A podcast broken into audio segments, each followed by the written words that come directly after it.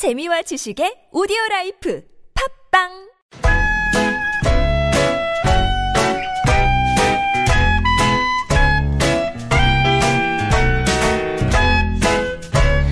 메마른 마음에 산뜻한 문화의 바람이 붑니다. 이다혜의 책 그리고 영화 chasing some cinematic schemes.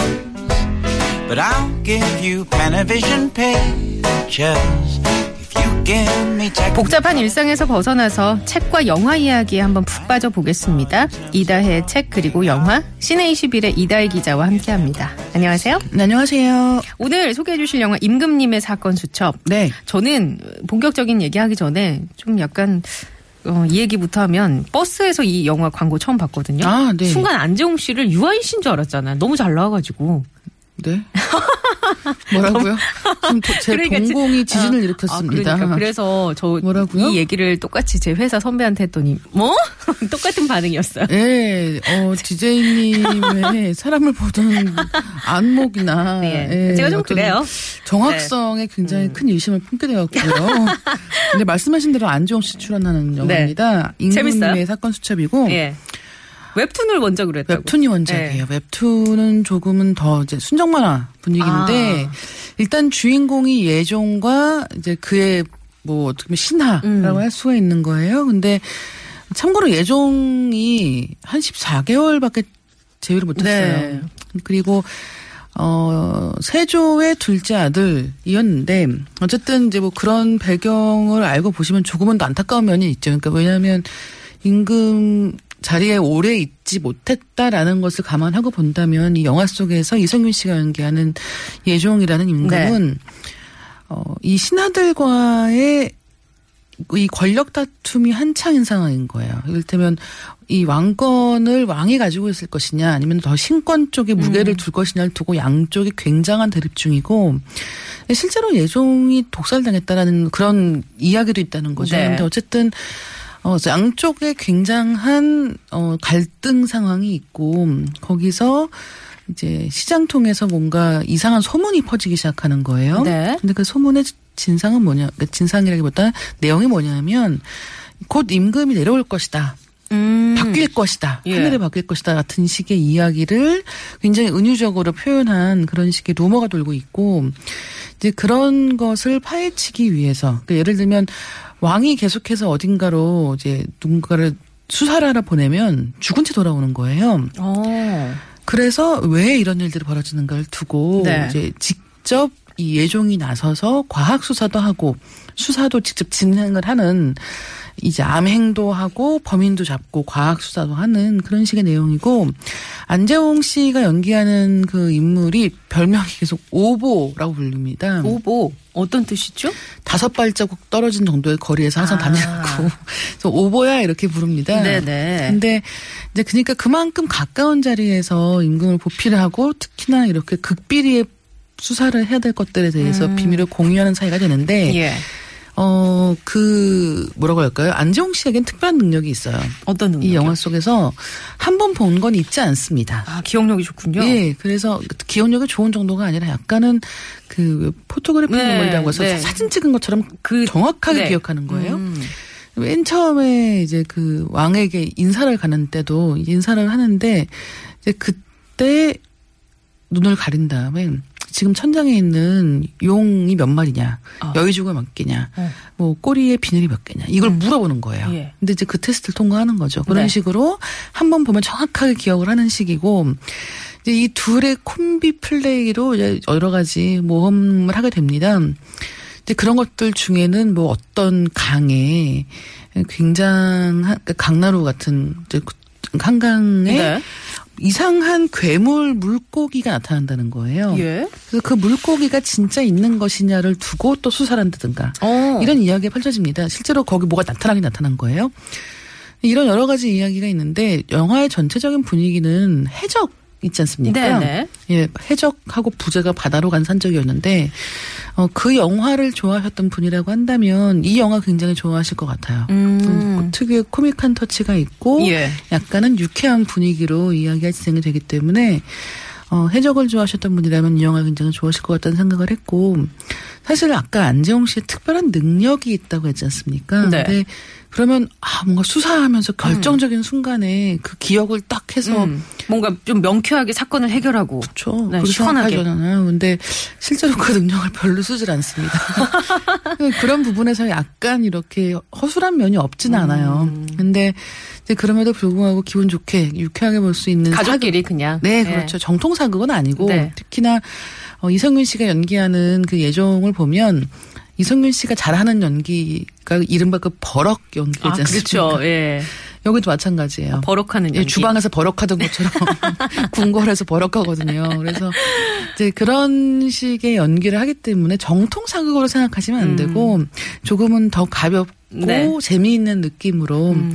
보실 수 있는 그런 작품입니다. 지난주에 저희가 특별 시민 소개를 해드렸는데 그 영화랑 이 영화랑 이제 연휴 때 네, 맞붙을 텐데 그렇죠. 네. 어떤 게더 성적이 좋을까요? 음, 다음 주에 소개드릴 보안관까지 해서 이제 새 한국 영화가 같이 지금 개봉을 했거든요. 네. 근데 어 지금 상태에서 제가 지금 오늘 생방송 들어오기 전에 확인을 해보니까 일단 예매율로 치면 특별 시민이 앞서고 있습니다. 음, 먼저 개봉해서 그런 아니에요. 그 그러니까 가- 일단은 네. 유료 시사 같은 걸로 이제 음.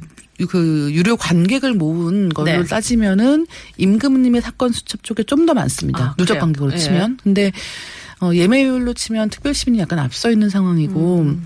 아무래도 그 이유라고 한다면 지금 대선이 한 2주밖에 남지 않았기 때문에 네. 음. 많은 분들께서 이제 관심을 가지시는 소재이기 또 때문에 연기력이 아닌가. 또 워낙 그쪽 배우들의 특히 그렇죠. 파워가 좀 예. 있어서 그런 걸 수도 있겠다. 배우에 대한 기대감도 있는 게 분명하고요. 네.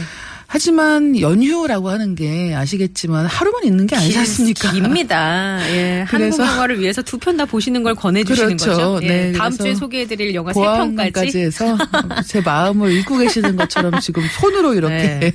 그러니까 네, 제가 사람. 보는 눈이 좀 있어가지고요. 네. 알겠습니다. 안재홍 씨가 누굴 닮았다고요? 안재홍 씨요, 안재홍 씨. 자, 노래 한 곡 들을 텐데, 이선균 씨가, 어, 커피 프린스 1호점에서 대중적으로 이제 조금씩 이름을 알리기 네. 시작했고, 거기서 직접 부른 노래도 있어요. 네. 그 노래 한 곡 골랐는데 같이 들어보시죠. 바다 여행.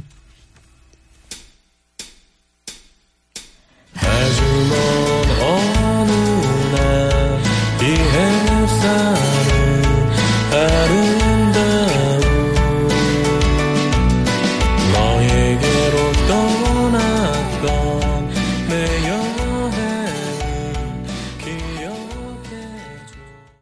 네, 달달한 목소리의 주인공 이선균 씨의 노래 함께 하셨고요. 자, 이번에는 책 이야기 좀 나눠볼까요?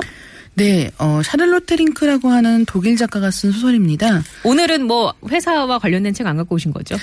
제가 지난주에- 지난주에 생방 끝나고 나가는 길에도 어떤 분이 문자를 보내셨더라고요. 엄청 왔어요, 지난주에. 네, 퇴근하는데 지금 일하는 그러니까. 얘기를 이렇게 하다니라고 네. 하면서 제가 그 얘기를 듣고 정말 눈물을 흘, 집에 가는 길 내내 눈물을 흘리면서 다시는 일과 관련된 책은 안 되겠다라고 생각을 네. 했고요. 예. 이번 주는 소설입니다. 아, 소설. 네, 소설. 좋네요.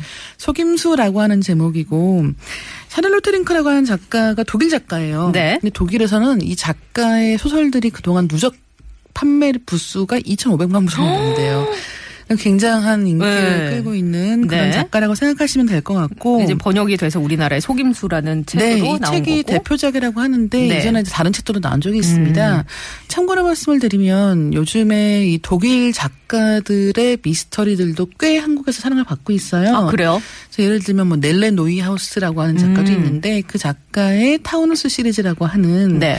그 시리즈 역시도 한국에서 큰 사랑을 받았고 특히나 그 중에 이제 뭐 백설공주와 관련된 이야기 음. 정확하게 그 백설공주 이야기는 아니지만 네네. 이제 그런 소설들을 비롯해서 이런 유럽 쪽의 미스터리들이 굉장히 인기를 끌고 있습니다. 독일 작가들의 특 색이 뭐가 있을까요? 음. 일단 이런 작품들을 보시면 특히나 그 타우누스 시리즈 같은 경우는 시리즈지 않습니까? 네. 그래서 작품을 보면 그 주인공 콤비 형사가 있어요. 네. 그두 사람이 꾸준하게 나오고 있는데 그럼 당연히 사건을 수사하는 것도 중요하겠지만 소설을 읽다 보면 그 두 명한테 약간 정이 간다고 해야 될까요? 음, 감정이입이. 예, 그리고 아는 되나요? 사람 같은 느낌이 아. 있는 거예요. 그래서 뭐 이를테면 주인공 중에 누가 누구를 사귀다가 네. 헤어지고 이런 식의 이제 이야기가 등장을 하면 약간 아는 사람 이야기 같은 느낌도 좀 있는 것 같아요. 또 한 가지는 보통 우리가 이 서유럽 쪽이라든가 북유럽이라고 하면 북유럽 요새 북유럽 미스터리도 많거든요. 북유럽 미스터리 뭔가 예. 밤이 길고 노르웨이 막 예. 이런 데 있지 않습니까? 네. 스웨덴 춥고 예. 막 사회복지가 발달했지만 뭔가 한켠에 사회에 그렇죠. 어두운 그림자가 있을 것만 네. 같은. 근데 독일 같은 경우도 사실 네. 사회 안전망이 잘 되어 있다고 하잖아요. 네네. 그렇기 때문에 어떻게 보면 이런 소설 속에 등장하는 것 같은 충격적인 살인 사건들이 많지는 않다고 합니다.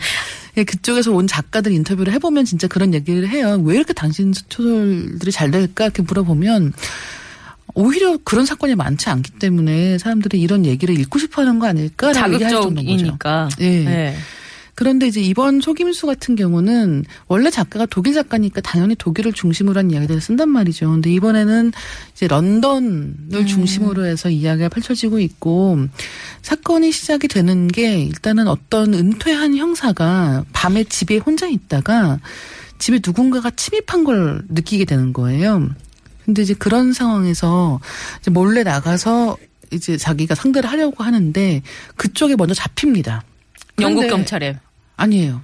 그러니까 그이 은퇴한 형사가 있고 네. 집을 침입한 사람이 있는 네. 거죠. 근데 그 침입한 사람이 이 은퇴한 형사를 잡는 거예요. 아. 그리고는 이제 유자에 묻게 됩니다. 네. 근데 이 사람은 은퇴한 형사이긴 하지만 여전히 운동을 열심히 하고 있는 사람이고 그렇게 지- 어떻게 보면 진입하기 쉽지가 네. 않았을 텐데도 불구하고 호락호락한 상대는 아니었는데. 네, 그렇죠. 네, 그런데 한 번에 제압당하는 예. 거예요. 음. 네, 그리고는 살해당하는 거죠. 아, 그래요. 예, 그 다음에 그 형사의 딸이 이제 런던에서 경찰로 일을 하고 있는데 이 아버지 사건에 대해서 관심을 갖게 됩니다. 그러면서 펼쳐지는 이야기고요. 음. 이야기가 분량은 꽤 돼요. 네. 근데 영화 보는 것처럼 정말 재미있게 읽게 되는 소설이기 때문에 이런 스릴러물 좋아하시는 분이라고 한다면 이 책 굉장히 재미있게 보실 수 있을 것 같습니다. 그 스릴러물 혹은 수사물 같은 경우는 반전이 있는데 그렇죠. 이 소설 속에서도 반전이 네, 있나요? 마지막까지 가야 정말 아. 마지막에 마지막까지 가야 이야기가 끝나는 그래요? 그런 구성이고요. 요즘에는 정말 많은 작품들이 이렇게 가는 것 같아요. 반전이 한 번만 있으면 안 돼요, 이제는. 어, 이 작품은 이제 한 번 이상 있는 한 번. 이상 있는 거죠. 예를 들면 이제 어벤져스 이후의 슈퍼히어로 영화는 네. 슈퍼히어로가 한 명만 나오면 영화가 안 됩니다. 근데 이제는 반전 영화도 마찬가지가 된 것 같아요. 아, 그래요? 한 중반쯤에 반전 한번 네. 나오고 예. 그 다음에 다시 이야기가 마무리될 때까지 몇번더 음. 엎치락뒤치락을 하는 거죠. 예. 아니 근데 독일 작가가 영국에서 무대를 네. 해서 이제 쓴 소설 같은 경우는 영국에 대한 지식이나 이런 것도 배경이나 이런 것도 많이 알아야 될 텐데 그렇죠. 많이 아나 보죠 이 작가는. 일단 이 작가가 소설 속에 쓰고 있는 방식으로는 뭐 사건에 대한 이야기가 중심을 이루기 때문이기도 하겠습니다만 그런 부분에서 어색함을 일단 저도 한국인이기 때문에 어. 느끼기 굉장히 어려웠고 네. 또한 가지는 이 책이 독일에서만 팔린 건 아니거든요. 세계적으로. 세계적으로 한 40개국 정도 번역이 네. 됐다고 하니까 이제 그만큼 여러 나라들에서 읽힌다는 것은 그 중에 독일뿐 음. 아니라 영국을 포함하는 거겠죠. 네. 그런 부분에서의 사실적인 그런 부분은 확인된 게 아닐까라는 생각도 음. 잠시 해봤습니다. 알겠습니다. 저는 이제 교통정보 나갈 때 반전을 물어보겠습니다. 매번 그렇듯이. 예, 그리고 저는 항상 그렇듯이 얘기하지 않고 나가겠습니다. 자, 오늘은 영화 임금님의 사건 수첩 그리고 소설 샤를로트 링크의 속임수 소개해 드렸습니다. 저희는 다음 주에 만나뵐게요. 고맙습니다. 네, 감사합니다.